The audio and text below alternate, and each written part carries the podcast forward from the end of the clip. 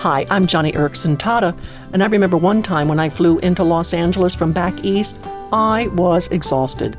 Tired and in pain, I waited for everyone else to get off the airplane so that the gate agent could bring the aisle chair and help transfer me out of that airplane seat. Well, when he got on the plane, I heard him ask the flight attendant, Is she fat? Oh, his words just made my achy, tired self feel worse. But then Another gate agent came on board, and when he saw me, he said, Mrs. Joni, my nephew Kevin has cerebral palsy. Thank you for the impact you've had on his life.